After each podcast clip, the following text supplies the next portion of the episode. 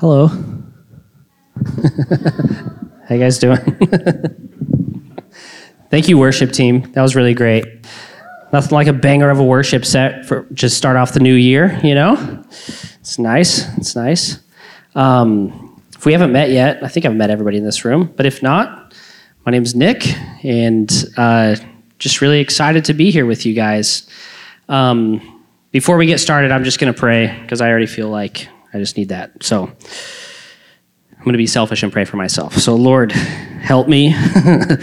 um, help me to just have a clear mind and uh, to just be in tune with your spirit. Help me to um, just do justice with your word. Um, I don't want to be misunderstood or, or misread. I want your word to just be crystal clear tonight in such a way that penetrates our hearts, in such a way that gives us a clear image of who you are, Jesus. We believe that your Holy Spirit is in this room, and uh, God, between it, every face that's that's out out here in um, sitting down today, s- students and leaders have a story, and uh, we believe that you want to interact with that story and encounter that story.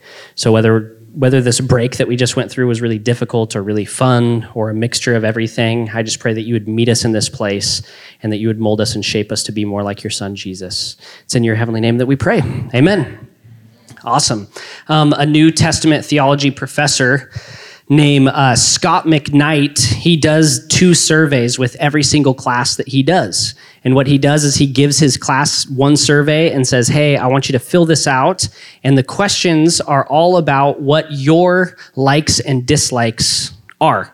And then what he does, you turn that in, and then he gives you a similar survey, but instead of finding out what your likes and dislikes are, they they ask the students to, or he asks the students to fill it out, and it has to do with what God's likes and dislikes are, what you think God likes and dislikes. And um, what he discovered was that about 90% of the answers are the exact same between the two for each person which which means like in other words we are quick to believe that god is about 90% like us.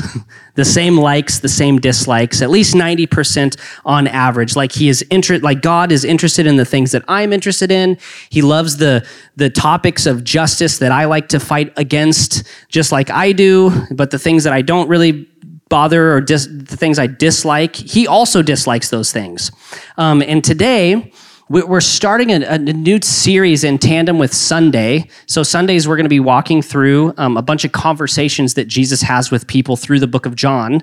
Um, and we're doing that all the way up until Easter, spending a lot of time in the book of John. But here at Youth, there are seven times when Jesus says, I am blank. He, he defines who he is. He says, he literally flat out tells us exactly who he is, what kind of person he is. And if Scot McKnight is right about this whole thing, then we need to be people who fight for an accurate understanding and experience of who Jesus is. Would you agree with that? Like, if we are really quick to be like, God is probably interested in what I am and not interested in the things that I'm not interested in, what what is Jesus really interested in? What what kind of person is he really? What is it really like to have a relationship, not to just know facts about him, but to truly know him? Who is Jesus to you? Literally, I, I, we're going to be contemplating that. Like, who is he? And and not just like how am I going to define Jesus, but who is he based on the life that I'm living? Like, is it really affecting my life? Who is Jesus, the man? This is crazy. He is the man who never wrote a book, but there's more books written about him in all of history. He, he's the man who is the furthest thing from royalty, yet more knees have bowed to him than anybody else. He's the man who got no degree, but whose teachings have been the subject of more study and introspection in all of history.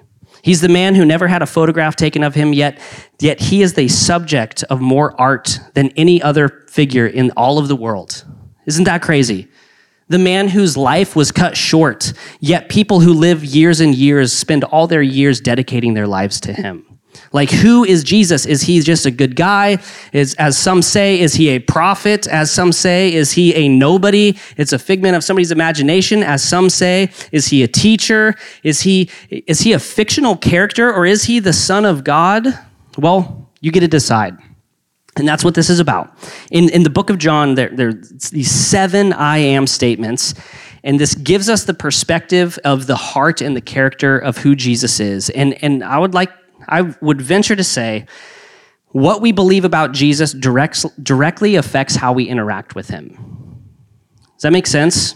What we believe about Jesus directly affects how we interact with him. So, because if we think that God or if we think that Jesus is like this angry tyrant, how are we going to approach him? How are we going to interact with him? Like timidly, right? We're like, oh, I don't want to disappoint him, right? If we think God is like tolerant and he's like a hippie Jesus and he's like permissive and it's like, just do you. Like, you're gonna have very little respect for him. You're gonna like love him. It's like, dude, he's cool. Like, Jesus is my homeboy, but that's about all the extent of it, right? If you think that Jesus is like this distant, inaccessible person, being, like, you won't waste your time drawing near to him because you don't think that you can reach him. Does that make sense? Like, what you think about Jesus directly affects how you interact with him. But I would say the clearest description that we have of God is the God man, Jesus. Like when, when God puts on flesh in the person of Jesus and lives a perfect sinless life, we're, we're going to zoom in on these statements of Jesus and allow him to define himself for us. Like Jesus is a human representation of what God is like. I've heard it said if you want to know what God is like, look no further than Jesus. He only, as the scriptures say in John 5, Jesus says, I only do what I see the Father doing. He only does what he sees modeled by the Father. So we're going to look at Jesus and some of his um, major identifiers. Um, I love this quote from Voltaire. He says, he says this In the beginning, God created man in his own image, and man has been trying to repay the favor ever since. Isn't that kind of kind of it's kind of like cheeky and fun, but it's like, isn't that so true? We try to to make God into our own image instead of making Jesus into um, like instead of us being molded into being more like Jesus, we're like, no, I think Jesus should be more like me. Um, but there, there's this caveat with this whole teaching series that I want to make pretty clear is we we don't want to just spend these weeks doing a crash course on fun facts about who Jesus says he is. That's not what this is. It's it's not like like if all you can do is walk away from this and go to a trivia night that's like what did Jesus say about himself and you can crush it. Like that's a huge flop. What we really want you to experience is to like be able to see Jesus face to face and actually relate to him like an actual friend. Like somebody that you have a personal relationship with, somebody that as the scriptures say, that we behold his glory, that we just stare at Jesus, that we really get a glimpse and a taste of who he is. Um, Tozer famously said, What comes into our minds when we think about God is the most important thing about us. And I hope that this series shapes who we think God is. I hope we, we, we, we have this development of just reverence for who Jesus is, and we just look upon him with awe and wonder. Um, I don't know about you, but I don't want to just know about Jesus. I want to truly know him. And I'm on a journey of doing that. Like I want to know who he is like like before like I just know Allison, right? Before I knew facts about her, but it's being in relationship that I'm like, I, I think I know her after a few years of being married and whatnot. Well, I'm still getting to know her, but um, but here, here's what the next few weeks are going to look like. I want to lay this out for you. Jesus, these are the claims that he makes. He's the bread of life. He's the light of the world, the door of the sheep, the good shepherd, the resurrection and the life, the way, the truth, and the life, and the true vine. And Rebecca McLaughlin famously puts it like this If Jesus is the bread of life, loss of Jesus means starving. If Jesus is the light of the world, loss of Jesus means darkness. If Jesus is the good shepherd, loss of Jesus means wandering alone and lost. If Jesus is the resurrection and the life, loss of Jesus is eternal death. And if Jesus is the Lamb of God sacrificed for our sins, loss of Jesus means paying that price for ourselves. Today, we're talking about Jesus being the bread of life. Everybody say bread. If any of you were at summer camp, some of you are going to be like, I think I remember you talking about this before because we talked about bread a lot. Bread. So, um, in John 6, we read one of Jesus' most famous teachings, and it's actually his largest miracle that he performs. Um, there, there's this massive crowd following Jesus, and they follow him for so long into the middle of nowhere that they realize um, that that they are really really hungry and there's not uh, a restaurant anywhere nearby, right? Nobody's going to be cooking them up some grub, so they all start getting hungry, and this was about to be a huge problem. Everybody was hangry. So one of the disciples finds a kid that's wandering along and he's carrying a couple fish sticks and like a bread stick or two. And this is crazy. Jesus expands it to feed all 5,000 men. It says 5,000 men, which is actually like 15,000 to 20,000 people. That's a lot of people. Like just to feed you guys in this room here would be a lot. And we're going to see that at winter camp. But imagine 15 to 20,000 people with the number three off the Long John Silver's menu. That's crazy, right? It's just outrageous. Um, one scholar notes that this was likely the first time that most of these people had ever went to bed with a full stomach. In that time, it was it was pretty likely that you would just eat enough to get by. You wouldn't eat your fill. And these people went to bed not only in the middle of nowhere where there is no food, but with food, full stomachs, at the hand of Jesus. What a miraculous miracle. They ate their fill, they went to bed full. Um, and as you can imagine, this miracle piqued the interest of the people. They're like, dang, if this is what Jesus is all about, we don't want him to just follow us around. We want this guy to be crowned king. Like, if he can do that with fish and bread, imagine what he could do with other things. Like, there's some other miracles. Like, I wonder what he could do with wine. You know, no, that was a different story and actually before this. Uh, anyways, he has the ability to sustain our daily food needs. That is crazy. Um, but here's a question that I want to challenge you to ask yourself Have you ever befriended someone just because they had something cool? Think about it for a second. Have you ever like drawn close to somebody because you're like, ooh, they have that one thing, or like maybe because they were popular, or maybe because they had that game system that you really wanted to hit up, or something like that? This was kind of the situation. They wanted in on the stuff that Jesus could give them. So, so the crowd keeps following him, and they realize um, they've lost him. All of a sudden, Jesus disappears, and and what happens is Jesus actually sneaks away. He wants to get get out of the the, the crowd. So, so all of a sudden, they travel across the sea and they find Jesus. And here's what it says in, in John 6, uh, 25 through 27. Here we go. When they, that's the crowds, the crowd of people that, that Jesus fed the day before, when they found him on the other side of the sea, they said to him, Rabbi, when did you come here? How in the world did you get here? Um, they never saw him leave on a boat. They're really confused. Like we would have spotted you and tracked you down. We know he didn't leave on a boat because just before just before this, it was the scene where Jesus walks on water. So he literally left by just like walking on water. And I love how Jesus doesn't answer his question. They're like, "How did you get here?" And Jesus said, Truly, truly, I say to you, you are seeking me, not because you saw signs, but because you ate your fill of the loaves. Do not work for food, for the food that perishes, but for the food that endures to eternal life, which the Son of Man will give to you. So these people are tracking down Jesus, and, and they got one thing right. And the thing they got right is that they should be pursuing Jesus, right? He's the man to follow. He's the rabbi. He's the Messiah, the long awaited Messiah. But he calls their bluff. And here's what I mean they were fixated on the product of the miracle, not the person of the miracle. Right? They didn't want Santa, they just wanted the presents. You know what I'm saying? No, I'm just, I was stupid, but it's just, tis the season, right? But they, get this. Maybe you, you remember this part from camp. They were more interested in the presents of Jesus than they were the presence of Jesus. Does that make sense? They were more interested in what they could get from Jesus than actually being in relationship with Jesus. They didn't actually want to be near the miracle worker. They just wanted to get in on the magic, right? They missed the point, and to be honest, we're so quick to miss the point as well. At least I'm the first to admit. Sometimes I get it wrong. Um, it's easy to seek Jesus for our purposes and our agenda instead of seeking Him for Him. Like, I just want to be near Him. I, you don't have to give me anything. I just want to be in your presence. I love the faith um, that Jesus is inviting them into. Um, and let's keep reading in John 6, 28. Then they said to him, what, was, what must we do to be doing the works of God? And Jesus answered them, This is the work of God that you believe in him who he has sent.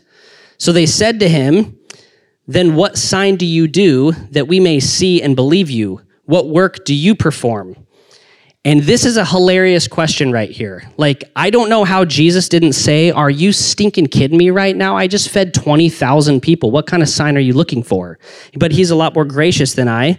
Um, and he said this Our fathers ate the manna in the wilderness. Oh, wait, they keep, keep, keep, getting, uh, keep chatting with him and said, Our father ate the manna in the wilderness, as it is written he gave them bread from heaven to eat. So this is a moment in the in the Old Testament when God's people were fed daily. It had come falling out of the sky, fresh bread, you know, like Olive Garden breadsticks falling down, and they are basically saying, "Listen, Moses hooked us hooked our ancestors up with food. Like you only did this for one day."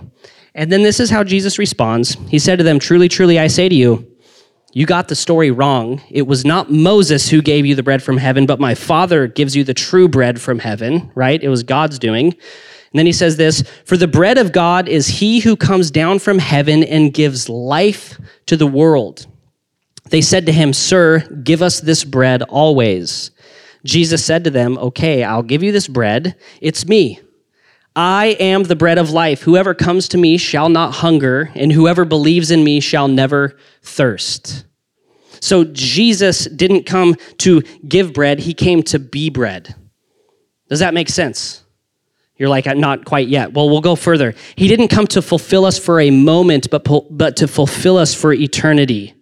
He, he's saying, I am the food source. And if you take me into your life, I will nourish you and I will sustain you. I will be your life force or life force and source, I guess. But this metaphor is so simple, but it's so profound when you think about it. You're like, if he truly does cause my life to flourish and causes me to grow and to be nourished, like I want to have that daily nourishment, right? I want actually how many like we have three meals a day most likely. Dude oftentimes we have like one dose of church a week you know what i'm saying? It's like we need multiple meals of this nourishment every single day. He is bread that doesn't just keep you alive but it he gives you true life.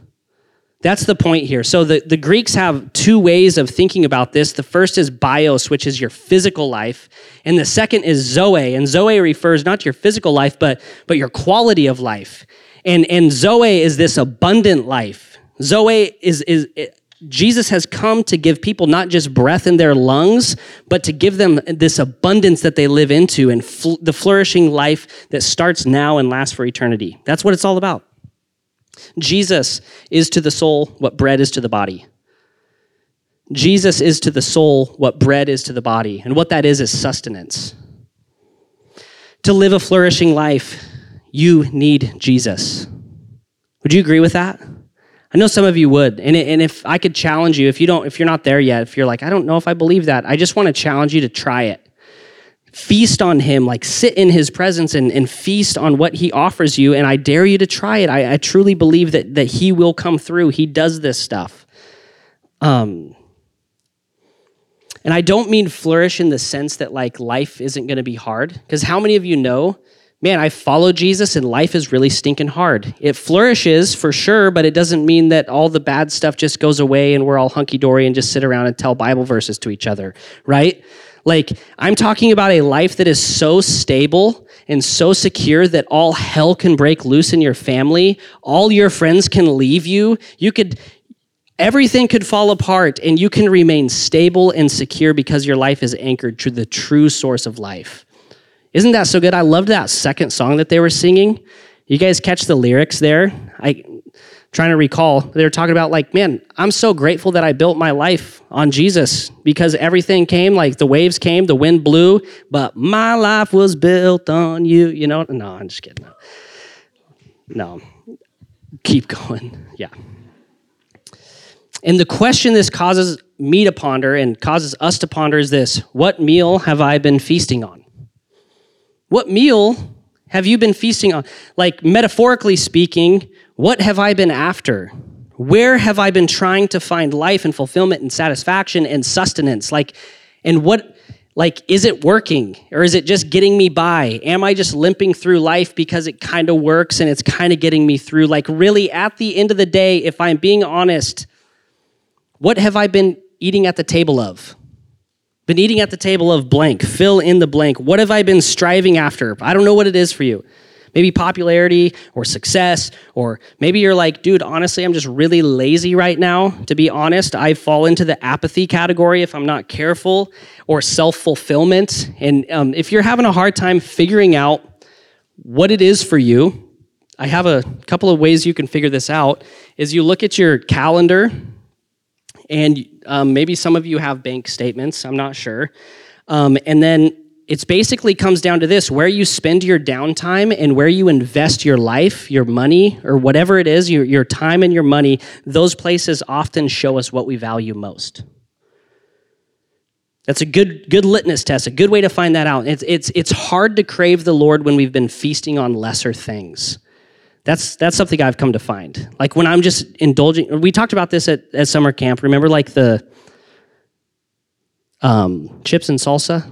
You know what I'm saying? Does that ring a bell for anybody? The chips and salsa before the Mexican food comes out, it's like I have drank like 30 cups of water and so many chips and then all of a sudden those enchiladas come out and you're like i am so full that that does not look appealing. I should have paced myself. You know what i'm saying? And i think we do that in this world. Like john piper communicates it like this like if you don't feel strong desires for the glory of god it's not because you've eaten your fill and are satisfied. It's because you've nibbled so long at the table of the world that your soul is stuffed with small things and there is no room for the great I read an article a while back about the most dangerous things or the biggest threat to your faith are things that almost work. Things that almost work. They're the most dangerous things to your faith. So, so like, think of this physical bread, food in general. It almost works to fulfill your life. Like, it can keep you alive for a bit, it can give you joy and comfort and security. But the food goes bad at some point, and you get hungry again, and you need more. And ultimately it cannot save you. It cannot give you salvation. It almost works. Consumerism almost works, right? You have all the newest and the best things and you like are convincing yourself that you're like okay because you've got this stuff and then those things break and those things disappear and those things aren't eternal. They and I've heard it said like this, there is no hitch on a hearse. There's no trailer hitch on a hearse. It doesn't matter what kind of things you consume, you can't take those things with you into eternity. Dedicate your life to things that will last for eternity is the is the point there. Drug use literally almost works. Like it get, it numbs both physical and mental pain. It alters your mind but that stuff wears off and you need more and that's where addiction happens. Vacation experiences almost work. You get a taste of heaven you know you go somewhere and you're like, oh, like that's so good. But guess what? You have to go back home and school is there and work is there and it cannot fulfill you. The Christian life is about refusing to build our lives on things that almost work and clinging to the bread that will last now forever. That's what it's about. What things have you been pursuing that almost works? I want you to really think about that, and I want you to like be creative and and and thoughtful about your response in small groups tonight. Like, what is it that like almost works? Like, I almost actually believe that it's sustaining my life, but it really isn't. My invitation is Jesus' invitation: work for food that never spoils and water that never runs dry. Invest your life into that. Like in the book of Ecclesiastes, we read an amazing line that goes like this he has also set eternity into the human heart. He has set eternity in like that's what we were made for is eternity and it's no wonder why we're often discontented and constantly wanting more. Um, it's no wonder that like addiction runs rampant. It's in our world is because you can or like spend hours and hours and hours on a screen is because your soul wants eternity and then your body goes, "Okay, then I'm going to spend eternity on this." No. No, no, no. Spend like you are we're born for another world. We have eternity in our hearts. Only eternal things will satisfy your eternal soul. That's it. C.S. Lewis says, "If I find in myself desires which nothing in this world can satisfy. The only logical explanation is that I was made for another world. We're made for eternity, and this world is not eternal. If we truly were made for another world, how do we remain faithful in this one? How do we remain faithful in this one?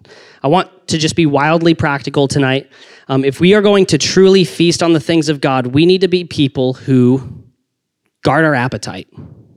Guard your appetite.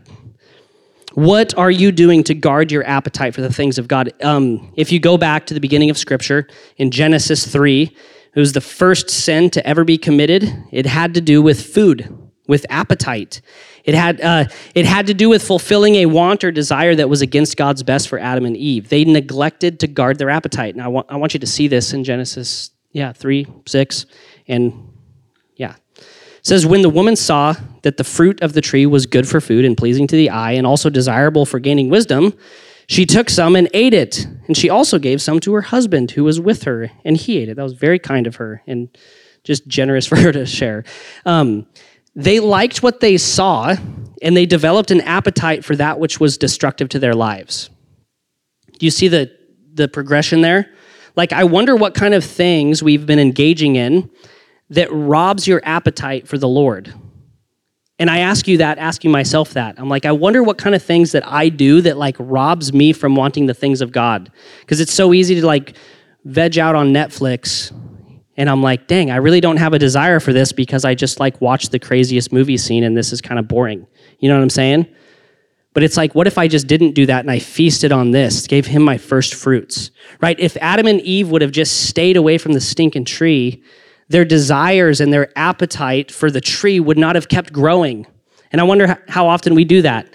You know, we have access to so many of these different distractions. Um, curiosity grew and appetite within them grew that destroyed their relationship with God. We can see all throughout Scripture, from the beginning to the end, examples of this truth right here that appetite determines the direction of our lives what and and that's true for us man. Like if you're hungry for something your appetite's going to lead you right to that thing right? Any any holiday food fans you know all those christmas cookies or i mean all the all the good food you know? Allison's been making these great cookies lately and my i go that directs the uh, directs my life okay? Right towards the bowl cookie bowl cookie jar. I don't know what i'm saying. If this is true if this is true right here, we need to be disciplined in how we guard our appetite, right? Like what appetites we have grow based on how often we feed them. So that there's this um, word that we find in scripture that, that kind of captures how we do this. It's Leviticus 11:44. This is God. He says, I am the Lord your God, and this is the invitation. Consecrate yourself and be holy because I am holy. Consecrate yourself because I be holy because I am holy. So, this word holy, what does it mean? Set apart. It means set apart. For those of you who don't know, it means to be set apart for a specific purpose. God is holy, He is other than. He's other than, but we are also called to be holy or set apart or other than. Other than what? What are we called to be other than? Anybody have an idea? The world. We're called to be other than the world right? There is nothing compelling about a life that claims Jesus as Lord and looks no different from the world, right? That's what we called that's what we call hypocrisy. There's nothing compelling for somebody to stand up here and say Jesus is the Lord of my life and then goes and lives like the rest of the world, right? It, at the end of the day, isn't that why people have such a hard time with Christians? Is because they say, dude, it's just filled with hypocrites. No, we're actually filled with, a, we're just a bunch of sinners who need Jesus, right? But also, how compelling is it when we stand up here and we say, Jesus is the Lord of my life, and then we go and live like he truly is, right? That is what he's inviting into. There's two kingdoms at war the kingdom of God and the kingdom of this world. It's a battle between worldliness and godliness. And I've heard it said like this worldliness is anything that makes sin look normal and righteousness look strange. The world will make sin look normal. Like everybody's doing this. This is just what you do. If you're in this world, this is what you do. Or, or it makes you feel like this I would be weird if I didn't do what everybody else is doing. Like I would be standing out. And worldliness makes a righteous and God honoring person look really weird. When you say Jesus is the Lord of my life and you start making decisions that make him the Lord of your life, you are going to look weird to this world. Don't be surprised. And in this world, you're going to have trouble, but have no fear. Like Jesus has overcome the world. David Foster Wallace has this uh, funny way of explaining the culture that we live in. He tells us this story. Two younger fish are asked by um, an older fish. Can you picture this? How's the water today? And, and the younger fish says to the other fish and says, What the heck is water? Isn't that funny? No one? Okay. So why, why would I even say? Well, Wallace uses this story to point this out that oftentimes, like fish in water, we're not always aware of what surrounds us. So I think even as I'm telling you this, like, dude, we live in the world and it's very diff- different from a godly life. A lot of you might be like, I don't really know what you're talking about. Maybe because you haven't woken up to the reality that there is this war going on, that there is this stream that we kind of swim in without even realizing that. And, and that, that, that's why we have this group, because I say, not us not for us. I don't want that to be true for, for Cedar Mill youth. Can I just say in faith that we aren't like everyone else? And we're going to take a stand that is going to be different from other people because we are holy, we are consecrated, we've been set apart for a holy purpose. Uh, the Apostle Paul talks to the Philippian church about this concept, and he says this. For as I have often told you before and now tell you again, even with tears. So he there, there's this sadness that many live as enemies of the cross of Christ. He says their destiny is destruction, their God is their stomach. We'll talk about that in a sec. And their glory is in their shame. Their mind is set on earthly things. That's the culture and the air that we breathe. But our citizenship, this is what this is what he's trying to get our, our minds to shift to think like. Our citizenship is somewhere else.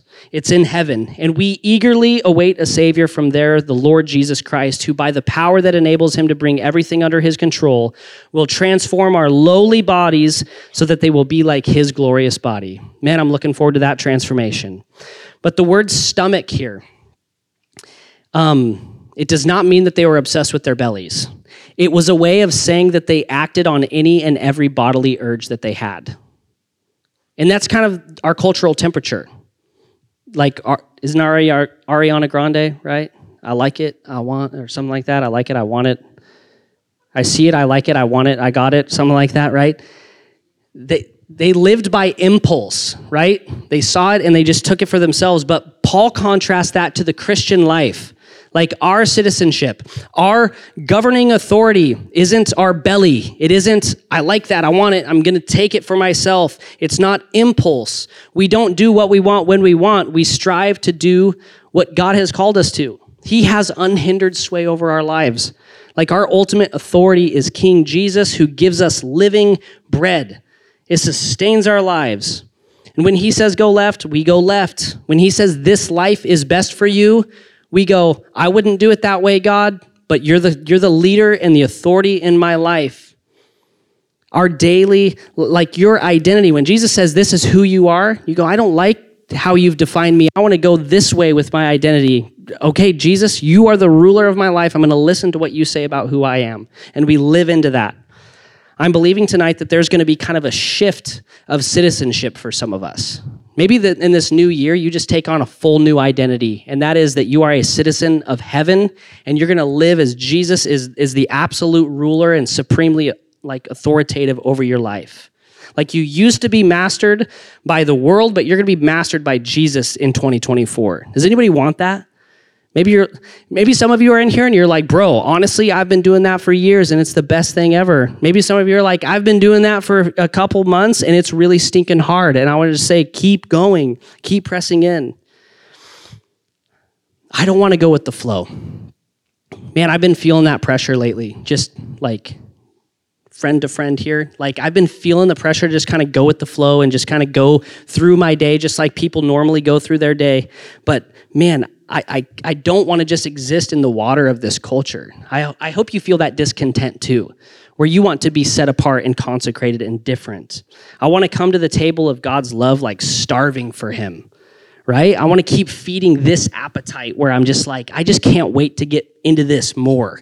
I can't wait to get into this room so that I can worship. I can't wait to get around people who, who are like minded that can sharpen me and I can encourage them.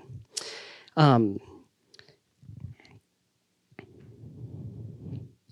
I'm going to make this point very quick because this was this was also at camp. You may have re- remembered this one. I love this phrase right here. A closed mouth don't get fed. A closed mouth don't get fed. I keep seeing Shaylin look at her notes from summer camp and be like, I'm like, she's she's note takers. What are they? That's what's up. But also, a closed mouth don't get fed, which means, which means this. I, I, I would say we have more access to um, things like scripture, things like Bible studies, Lectio 365, YouVersion Bible app, healthy churches in the area, mentors, small groups. Man, there, there's just so much access. And it's really hard to, to look around and say, wow, all this stuff is accessible, but none of those things really matter if you don't receive them, right? Um, your response, though, it might it might be like, yeah, I, I get that. I haven't my mouth has been closed. I realize that, but I don't really feel like opening my mouth to the things of God. Like it sounds cool.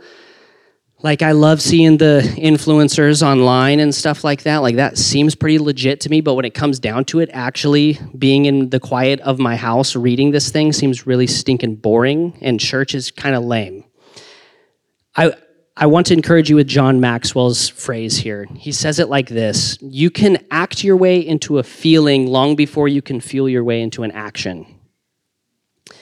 In other words, if you wait to act until you feel like it, you very well will not move at all. Does that make sense?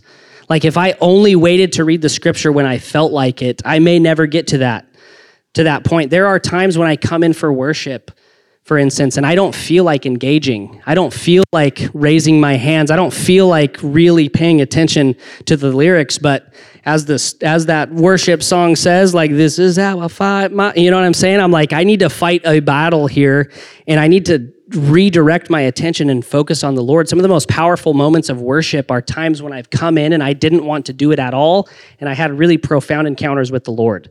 I want to encourage you, like lean into it, and I I almost guarantee you that the, the more consistently you lean into this, is you will start feeling something. You will start feeling the Holy Spirit's presence in your life. You might not have a lot of appetite for the things of God, but I would just encourage you, like, feed the appetite that you do have. You're like, dude, I can't read for an hour. Can you read for five minutes? Probably. I can't, I can't worship all the songs is just annoying. Oh, you can do one of the songs, you know what I'm saying? Feed the appetite or that, that you do have for the things of God. Um, and this is the final point here. I think there's this um, evangelistic point that has to do with, with Jesus being the bread of life. Um, and it's this that once, once we've received this bread, we know where the bread is right? We cannot live a privatized faith when we have a resurrected Christ. So, like, we don't have this hoarding mindset about the bread, we have this generosity mindset where we go, dude, I have found access to this bread. I need to start telling everybody about where this is. You know, I'm so grateful that somebody told my dad about Jesus, like where the bread is. and then my dad came home and said, Hey, here's the gospel and he laid it out for me and now I, i'm able to say hey listen i have found bread that actually leads to life and i want to share that with you. Does that make sense? We're just slinging bread. That's like all we do. We're like bakers okay? Brendan manning even says i'm just one beggar telling other beggars where to where the to get the bread. I don't know what's wrong with his spell They're like dude and also, it's also Brennan Manning, um, not Brennan Banning. So um, the book that I got that out of was uh, must have had typos or something because I definitely did not make those mistakes. I'm just kidding. Um, but the, the point here is that, that Jesus didn't just save us from something, he saved us for something. He saved us from sin, right? But he saved us for a purpose to go out and tell people where the bread where the bread really is. You are saved to be somebody filled with the presence of God and bringing heaven to the places that you find yourself. Okay? And, and I've said this many times, and I'll keep saying this till the day I die, but you might be the only Bible that somebody ever reads. You might be the only Bible that somebody ever reads. So, what, what version is that going to be? I don't mean like the message or the NIV. I mean, like, is it going to be a good representation of who Jesus is? Like, if someone encounters you what are they going to encounter?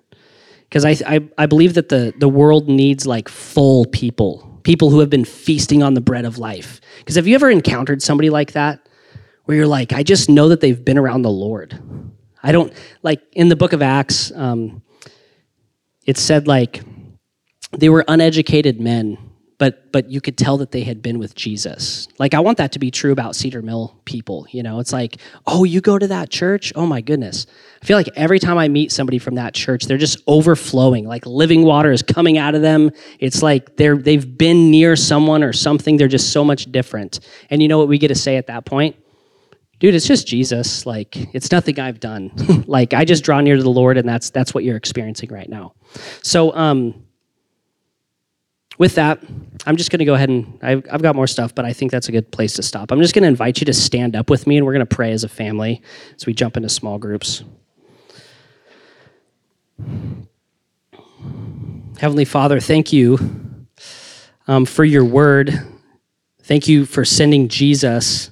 And uh, thank you so much that um, it's recorded exactly who Jesus says that he is. And uh, God, we all have different preconceived ideas of, of who you are and what you're like. But I just pray that your word would actually reveal to us what you are and, and what you are like and what it's like to commune with you. And God, I pray that, that as we read this, it wouldn't be facts to memorize as much as it is a person to relate with. We want to truly know you.